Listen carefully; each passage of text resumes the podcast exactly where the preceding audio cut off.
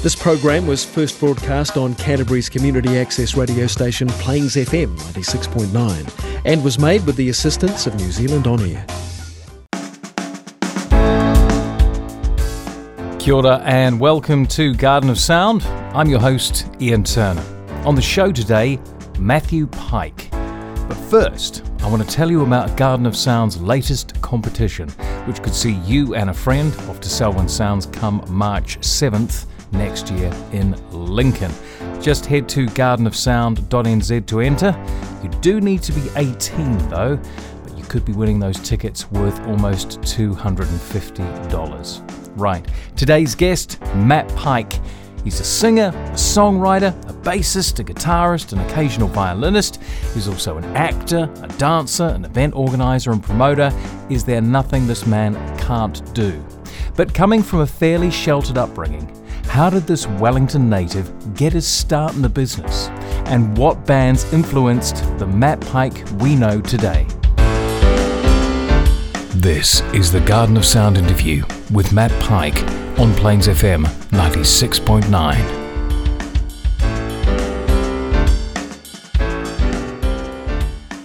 Matt, I want to kick off just by asking uh, you about life as a young person and, and, and, music. When did you first hear it? When did it begin to mean something to you? As a, as a little toddler, I was very much into music. We had a pretty musical household. My parents were very musical, big fans of music. Um, I remember listening to records like as a little toddler too. And what kind of records? It was actually quite a sheltered upbringing I had. So it was very. Uh, we uh, we were in the Salvation Army, so mm-hmm. I remember vividly a, an ABBA album that rocked my boat. Just the best of. Mm-hmm. Khachaturian.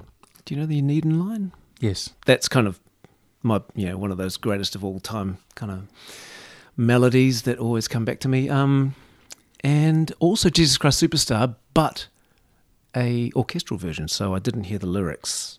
I wasn't influenced by the lyrics that Tim Rice had written. And how old were you at that point, hearing Superstar? I was probably two, three, four. Uh-huh. Yeah. Brothers, sisters? Little sister. Uh huh. And we did we did a lot of singing together. That was like one of those nice memories I have of you know um, siblings singing together. My my mum had a, a, siblings group that she sang with her sisters, three part harmonies, sort of Andrews sister sort of style thing, mm-hmm. you know. And what was your dad's claim to fame in the music world? He was deeply into brass bands and carry on. Um, his father was quite a renowned singer, and he was himself a broadcaster, so he was uh, a DJ voice, and uh, that that was more his thing. So, I've been terrified of being an orator more than being a musician because I'll be following in his footsteps. But it's kind of been it's been a good grounding because it's I've had an example just how orators go about doing what they do. Um, but of course, he set the standard so high that I find it quite hard, quite quite intimidating. So, was music a route uh, that you felt sort of compelled, or was it a desirable road to travel down for you? It was something that I really wanted to do um, from a very young age. I didn't have any particular direction. I I quite like the idea of playing the guitar, mm-hmm. rock and roll, you know, that sort of thing. Yep. Where does the rock and roll influence coming in? Because that feels about a million miles away from the Sallies. Yes, it's funny you say that, but uh, I think I was about seven when a girl, a boarder who was staying at our house, had um, a Queen cassette, and she played it to me and blew my mind. Mm-hmm. Blew my mind, and I was like, "Wow, this is this is it. This is because you'd hear the radio, but you'd just hear the odd song, but a whole album in its entirety. News of the World, man, what an album! And I remember playing that over and over and over so inspired mm-hmm. and decided, right, well, that's that. I want, I want some of that. Mm-hmm. that is awesome. So you've got the vocals going on, and you've talked about guitar. So musical instruction, at least, uh, was this a school thing, or were you sent off to, to singing lessons potentially? Where did that happen? I didn't actually. I didn't really learn to sing, unfortunately. I was actually given the opportunity to learn violin after getting an ear test at okay. primary school. And I was like, no, I want to play guitar, but violin's the only thing going. We'll get that. And yeah. so I did that, and I still play the violin to this day, sort of kind of reluctantly, but it's there. But um, that was a really good, um, yeah, good stepping stone, and I learnt a lot um, in those early years musically. And then as time went on, um, I did I picked up the bass guitar, guitars, things like that. So Okay, so we've got we've got bass guitar, which all of a sudden has has entered into the picture. But Hmm. it seems like guitar itself hasn't sort of had much of a much of a feature. Why why the bass? How did that come about? a f- good friend of mine, Matt Fields, who um, this is very shortly after I learned violin. I go around and hang out at his place, and he'd show me how to play the guitar, and it's, oh, it's great, yeah. So then he actually he's now a professional bass player. He you know, um, he's been living in New York for many years, and um, so he sort of showed me the ropes. This is how you get around, get your fingers around a bass guitar. Oh, you got big fingers. You might, yeah, you might be a bass player. Okay, good. So I stuck with it, and it actually, it's it's kind of like that was the that was the instrument that was lacking in a lot of bands. And I was like, no, I'll play the bass. I love playing the bass. Why do you think that is? Yeah, I can't put my finger on why.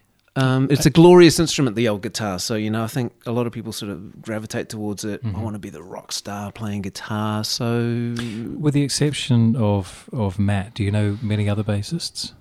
Um, yeah, no, actually, yeah, Quite a, a lot of my good friends are bass players. Yeah, Can you see any similarities in the way they live their life, or perhaps um, personal characteristics? generally speaking, bass players tend to be the the quiet character in a group who hold it together.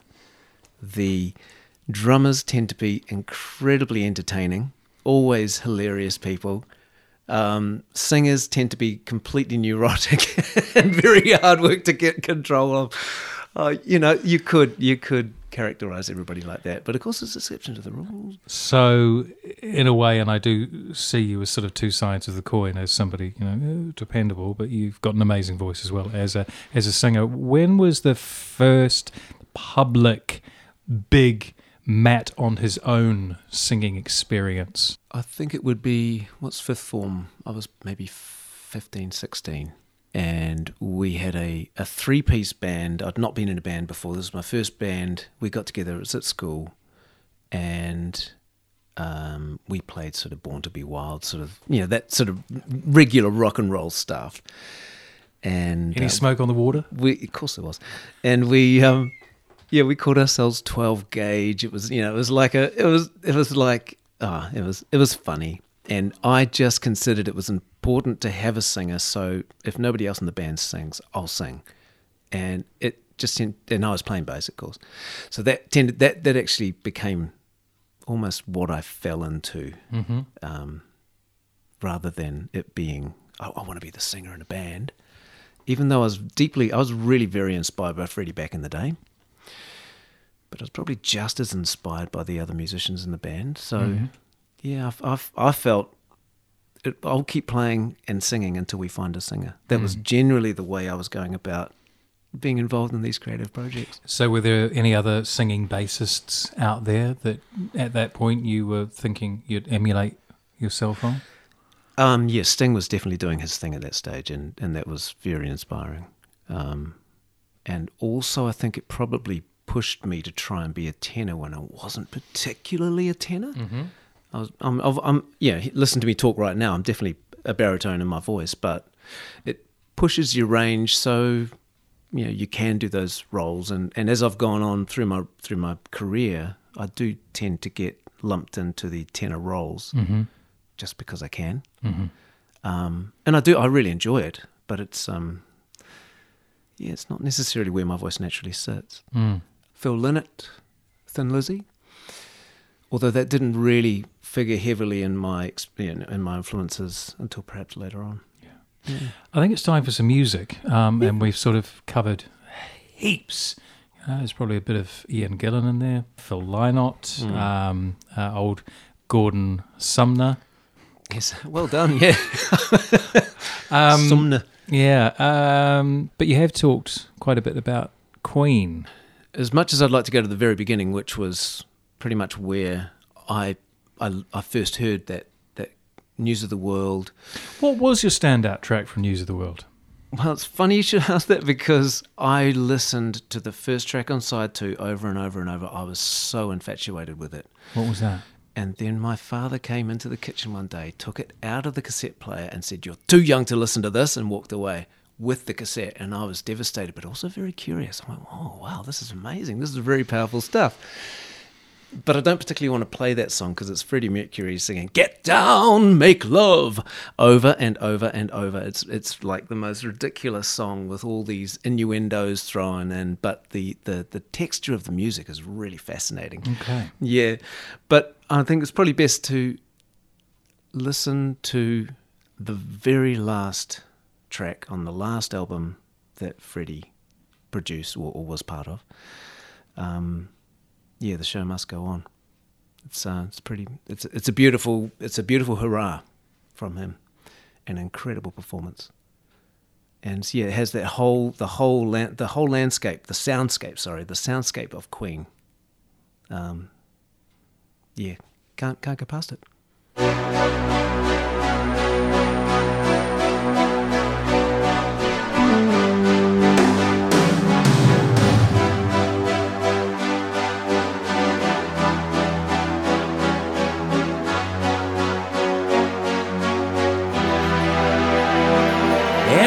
Spaces, what are we living for?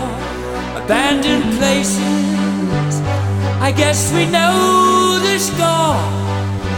On and on, does anybody know what we are looking for?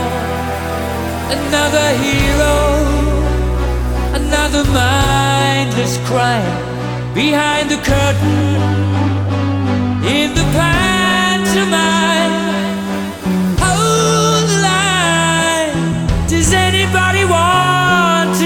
Anymore?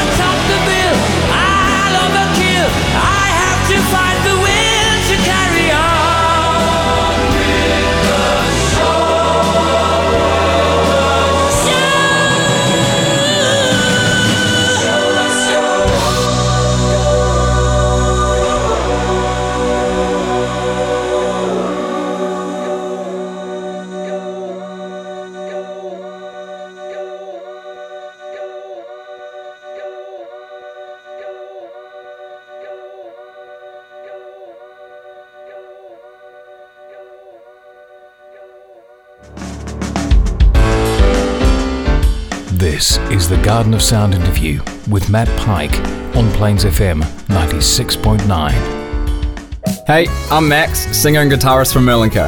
When you need some stellar photos to help sell your band or next gig, get in touch with Shannon Jessica. She's not just a great photographer, she froths local music.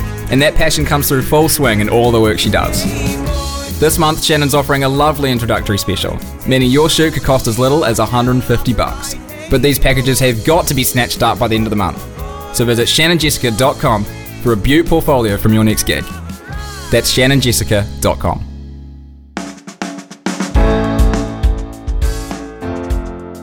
This is the Garden of Sound interview with Matt Pike on Plains FM 96.9. Matt, I want to talk about uh, gigs. Uh, you've talked about having the uh, the cassette taken away from you by your, your father, but I want to talk about the first big gig that you attended, perhaps that you attended of your own volition, that you paid some money to uh, to get along to.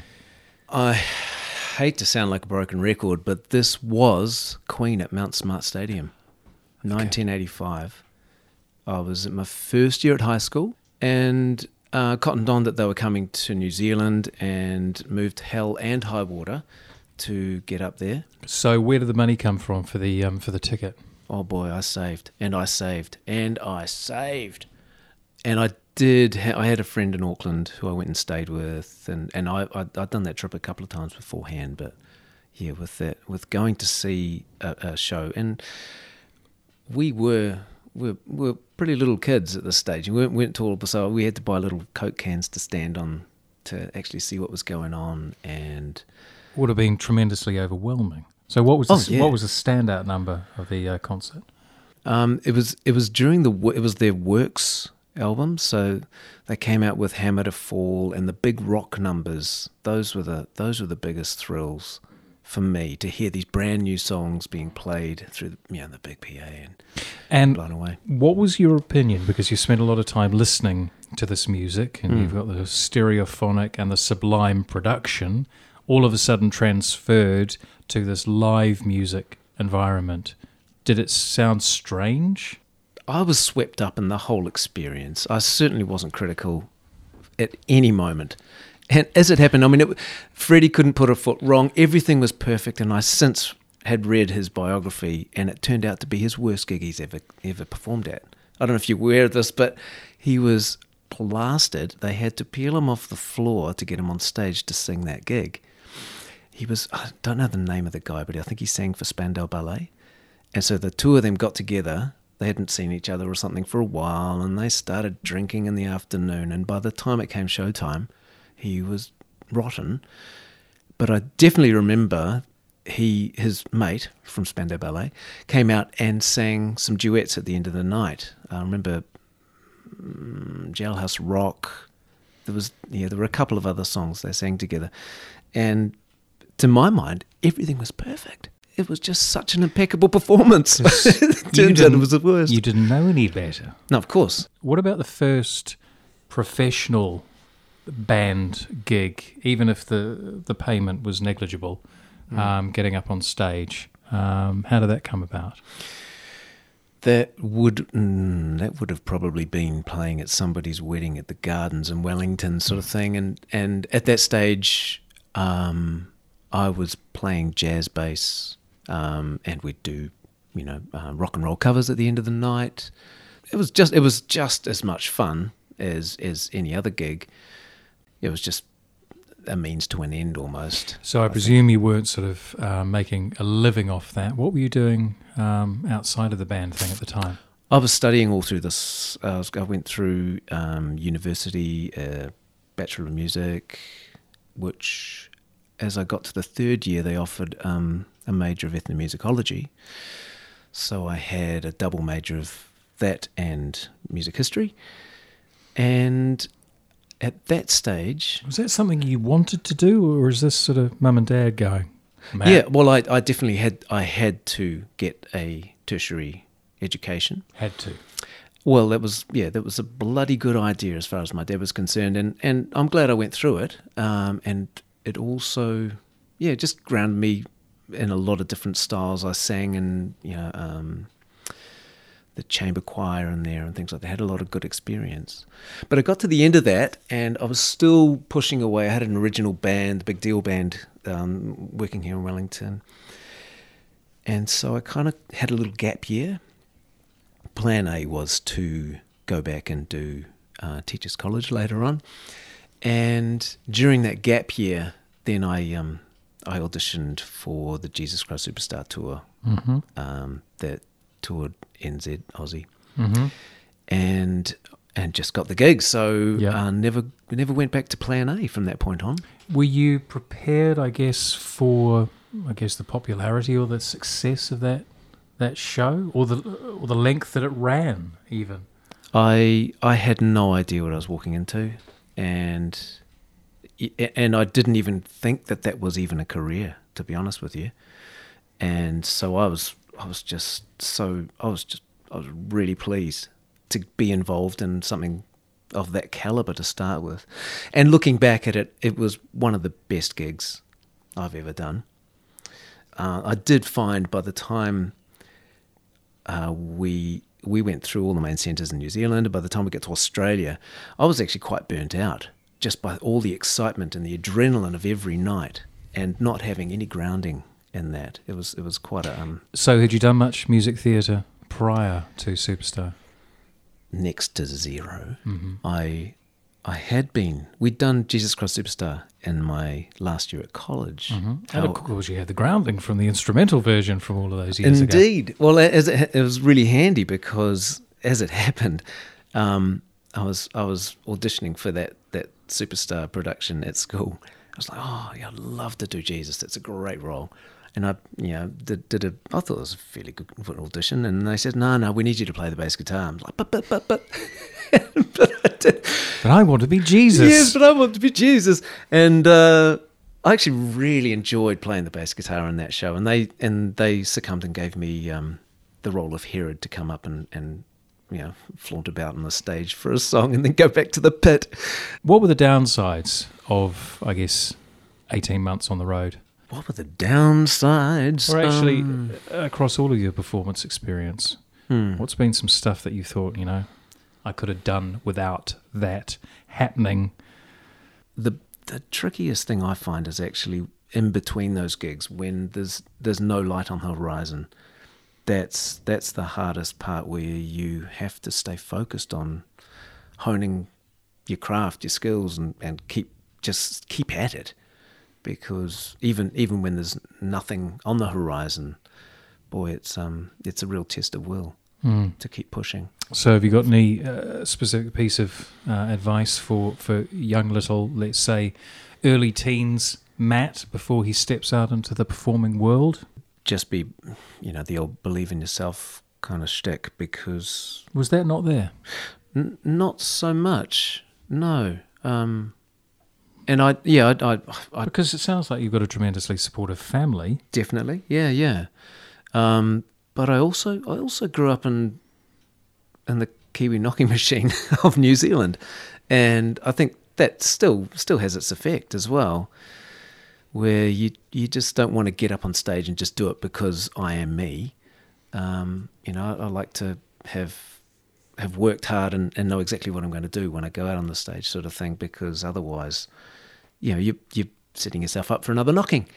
I think I think that might be where it is. I, yeah, you're right. I'm definitely very very supported by mm, you know, my family and and and um, and friends. It's it's I've been quite blessed in that regard. Definitely.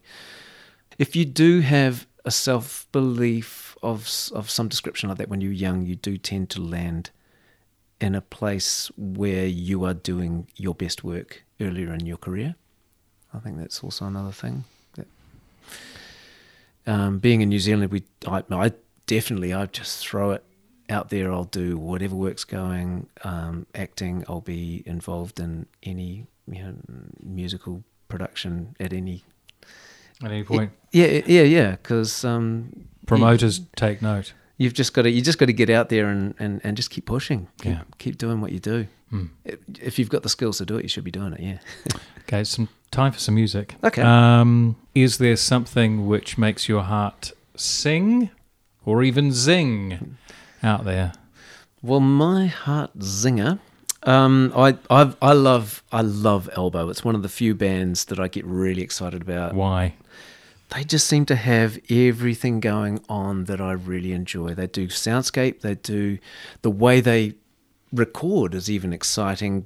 You know, they don't they don't compress everything into a tiny little sound. They let the big sounds be big, small sounds be small. The the lyrics from Guy Garvey are beautiful, invariably. Um, yeah, I just I just have a thing for Elbow, and one of their best tracks, and to my mind, is "One Day Like This." Um, always, not always, but often, I'll have a little tear spring to my eye. Yeah, just something I don't even know what it is. There's something about it that just yeah. Where were you when you me. first heard the song? I was in Germany. I think this might be 2004 ish.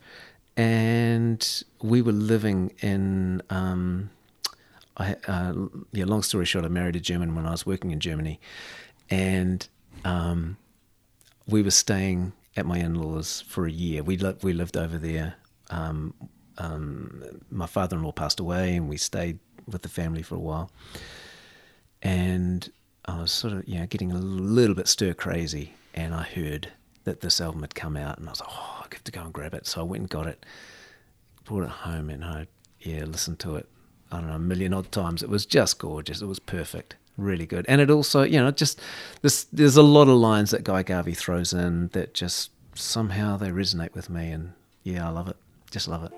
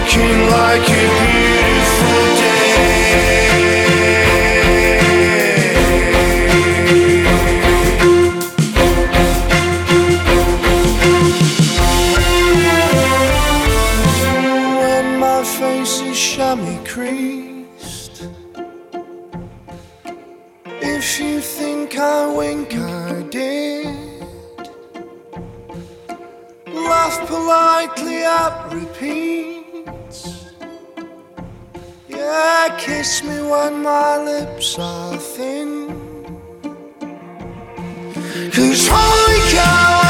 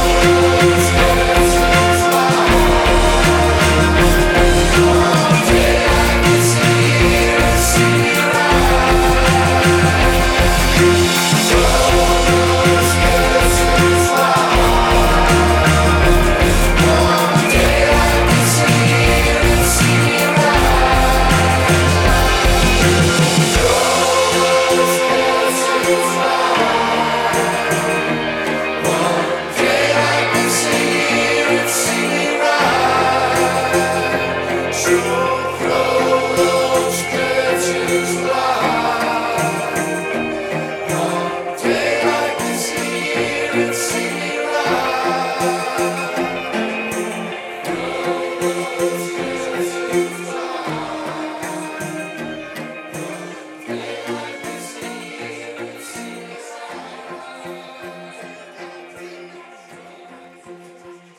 This is the Garden of Sound interview with Matt Pike on Plains FM 96.9. Matt, I want to talk about original music and the music making process. Let's. Um, when was the first time you recorded a song?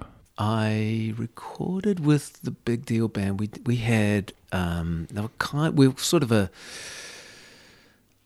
late eighties, early nineties rock band, and we had a couple of songs, and one was a was a ballad, and we thought, whoa, we've got to go and record this because I think this could be the this could be the breakthrough song. So we yeah we um Who would you compare yourself to? Whoa, what? I remember getting at the end of that, um, getting to the end of that recording session and saying to the engineer, "Can you make these backing vocals sound like Bon Jovi?" You don't hear that very often. Well, maybe in 1987, but today. No, not so much. Yeah. This was, I think, about 1990. Okay. 91. Okay, so Yeah. we're kind of pre uh, is just, you know. Grunge is Get it in just there. getting in there, and Appetite for Destruction has made its dent. done its thing. You, Yeah. You're on to use your illusion at that point. Are Really? you? Yeah, Yeah. yeah, you probably are. Yeah. Yeah, yeah. Okay, so uh, so big deal. You're in the um, you're in the studio. Um, what is your process for creating an original? Of course, it's always varied, but I think the average process would be hearing some hearing some, some chords and some music and, and, and seeing where that can go. La-di daring over the top, finding what those lyrics are, what they might mean, having and that that's that's the part of the songwriting process that tends to take months, if not years. You say finding, where does your um, inspiration come from in the, the lyric? lyric wise. Uh, it tends to be the the lyric that just pops out, and then I'm trying to make sense of what does that mean, and then you can expound that idea and see you know where you can take the idea. So it's not there's no there's no real rhyme or reason really. So putting words into your mouth, would you say that the, the feel and the sound might be more important? Uh, definitely from the the initial creative stage. Yeah, yeah. I mean, you want to you want to be recording music that that feels right to you musically, at least. And um, yeah, I, I find that lyrics don't come as naturally and so easy. So it's actually that th- it's the lyrics that take the effort to to turn it into a song. Have you ever worked with anyone uh, who has provided the lyrics? No, you know what? I haven't. And I think that sort of uh, ties in with that, that idea of not necessarily being um, a singer first and foremost, but actually being the singer almost. And I, I just realised, oh, that's actually that's the singer's job. So I have to work out the lyrics as well. You know, I have to I have to talk in between songs. I have to. But not always. If we look at Elton John as a prime example of an absolutely brilliant musician, and you know, leaving it up to old old Bernie. Mm, um, Uh, I want to talk about one of your most recent original uh, releases. And uh, the name of the group is is Spike. Yeah. So, uh, what is Spike? Is Spike Matt Pike, uh, or is it a, group of like-minded individuals? Um, now, when I uh, when I learnt the guitar um, off my, my mate Matt Fields back in the day, I don't know, I was nine or ten, and at that stage, there's a, uh, radio personality by the name of Nathan Rowry, who was another good mate of mine, and he decided. I did not realise you knew Nathan. he decided my nickname was Spike, and um, and so everybody at that in that um, in that group in that circle called me Spike. And uh, when I got to the point where I was, oh, I'm going to release this one, I'm going to release it under.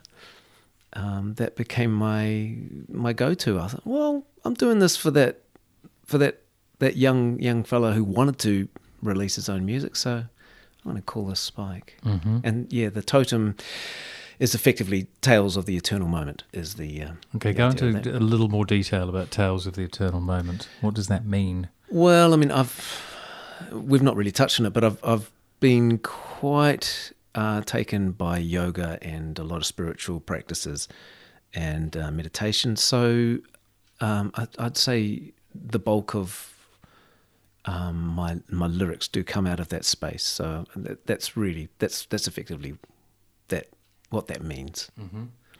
And that's that, I think that's the whole that's kind of the idea of of I find writing lyrics. You're almost you're digging into your subconscious to find what it is that is going on under the surface. So yeah, in a way that this is this is me sort of digging away, and if I've got something that I can share, I, want I want everyone to hear it. Um, yeah, hopefully it does something for you too, kind of thing, you know. What are we going to hear off the album? Uh, this is the one tune that is quite down tempo, um, but definitely everybody who heard it said this is the number.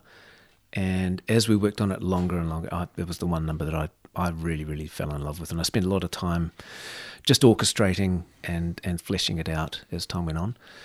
Uh, yeah, so the labyrinth, it's effectively inspired. I think it's Einstein might have said, you know, the, the the thinking that got you into that problem won't be solved by that thinking. You need to basically step outside of that that mindset, that paradigm, in order to solve the problem. So that's kind of the the the um, inspiration behind the idea.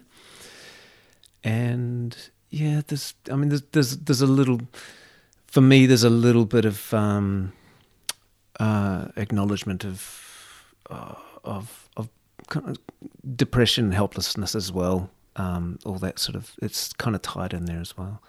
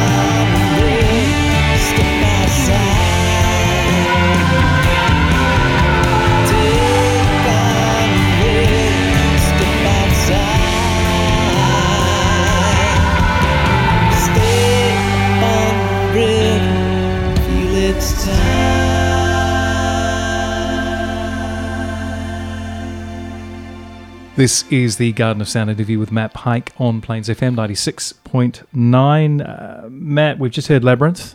Would you say that's one of your most rewarding projects?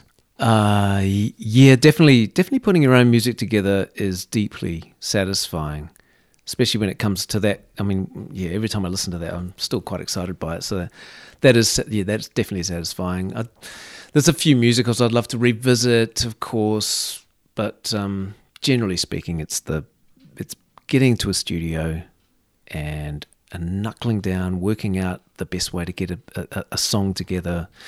And then to do what with it? Yeah, well, that's the thing. I mean, a lot of those, a lot of those songs, because they're very guitar based, it's very easy to get up there and just sing and play guitar.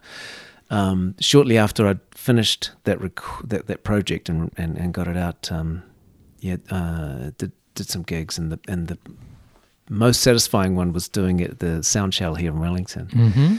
and it was one of those perfect days. Of course, it was built the whole week was atrocious weather, and then on the afternoon of our gig, everything just lightened up. It was a perfect day, and the and the evening was gorgeous. People sat on the wet grass and enjoyed it, and man, it was yeah, that was a real thrill. That was amazing. Just putting just pouring your own music onto these people, and they're just and they're just enjoying it. That's that's really deeply satisfying. So I said in the preamble, you're a you're a singer, you're an actor. Um, you've had involvement in sort of uh, community garden schemes and encouraging other folks to get out and singing, depending on their um uh, on their ability. So what is what is on the the horizon? What's something that Matt wants to do to do more of? I do have a project I'd love to get going again. Um, I've got a collection of 19th century songs that um, I'm still chipping away at trying to get the right accom- uh, yeah, accompaniment to, uh, just to sort of almost modernize them in a way. Collection of different uh, composers. Yeah, okay. Um, Debussy, Yep. Fauré, Tchaikovsky, uh, Rachmaninoff, that, that sort of era of music. And um, yeah, it's just something I- I've always, I've had it I've had it sitting there on on the back burner for over a decade. I've put it on the stage uh, at Bats Theatre a few years ago, um, which I mean it, it was a rush job, and I, I'm glad I got it out there. But that was kind of like the first stage. I felt like there was more I could give it. Any vocals, or is it just solely the music? Oh no, sorry. Yeah, these are all um, actual songs. These are lieder or mo- melody, Mhm. if you like. Yeah. Um, yeah. The trick is that a lot of them in different languages and things. So um, that's that's been a bit of a learning curve. What do you think your time overseas has given you, Germany especially, in terms of your musical development? I have noticed that takes a lot to make me nervous. Uh, when I was when I went over to do Cats in Hamburg, um, I was singing an entire show by rote in a language I didn't understand. I was dancing the entire show, and I'd never been to a dance class, so everything was. I'd never been quite so nervous in all my life. So th- ha- having that for such a long period of time, and and and everything subsequent has sort of been a little less nerve wracking, shall I say? The question here is so much opera over the years is in the language that it was written in. So Yeah. why are we translating uh, English music theatre into German? Yeah, that's exactly. It's so the locals can Okay. enjoy it. Yeah, of course. And they they did, man, boy, that that place sold out every night Yeah. for years. They they, were, they ran for thirteen years. Um, we talked about um, being overseas uh, in Europe, and we've talked about wonderful days in Wellington uh, performing. Is there anywhere else in the world, or New Zealand at least, that you would love to perform one day, or anyone else that you'd like to like to work with? Oh, look, if if you're talking um, producers, um, I'd pick Rick Rubin.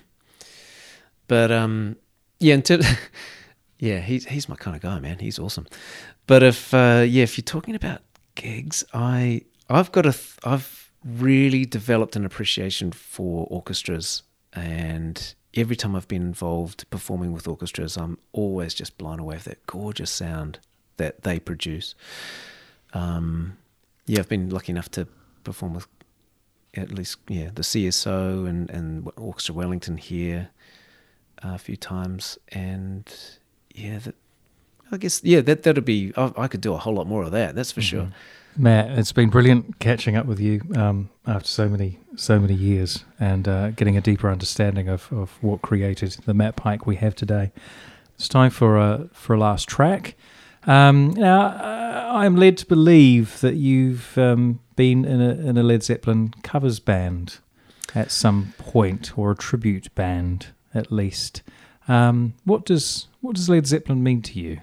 As soon as I started playing the guitar, Led Zepp was the go-to band to emulate, to listen to. Uh, I don't think they really put a foot wrong, particularly with those first five or six albums were just incredible. Every every song. Um, yeah, and I, I mean, I did say to myself many, many times I'd never be in a tribute band, but as it's transpired, I've done. Yeah, we've done maybe 11 years of this Led Zeppelin tribute. It's we're not doing so many gigs these days. I do find it's a little bit more taxing me on me vocally. But yeah, I've just just done a um, a long winter tour with the Pink Floyd experience now As too. well. So um, yeah, tributes. I don't know how that happened, but they turned out to be my thing. Yeah. Um, but yeah, Led Zepp, I, I never tire of. Um, I love going back, listening to the source material, and and you know realizing little id- idiosyncrasies that we've left out and things like that. And um, yeah, they're just they're really masters of their craft. We've had a good old chat today, so I'm going to have to ask you for a short one. Yeah. Um, what would you pick? How about where it all began? The very first track of the very first album. Um, it contains everything that's amazing about Led Zepp. Every instrument is so perfectly played. The energy coming off each instrument, um, vocals included. Good times, bad times. Thanks, Matt.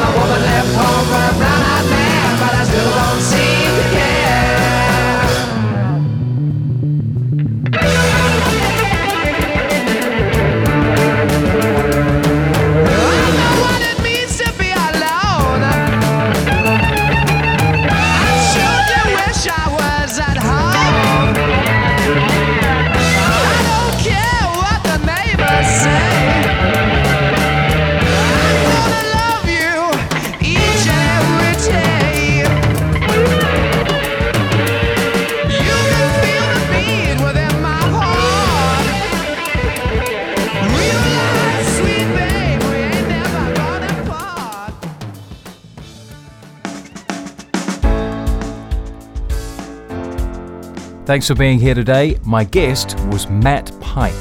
You're sure to see him pop up around the traps in Wellington or further afield if you're fortunate enough.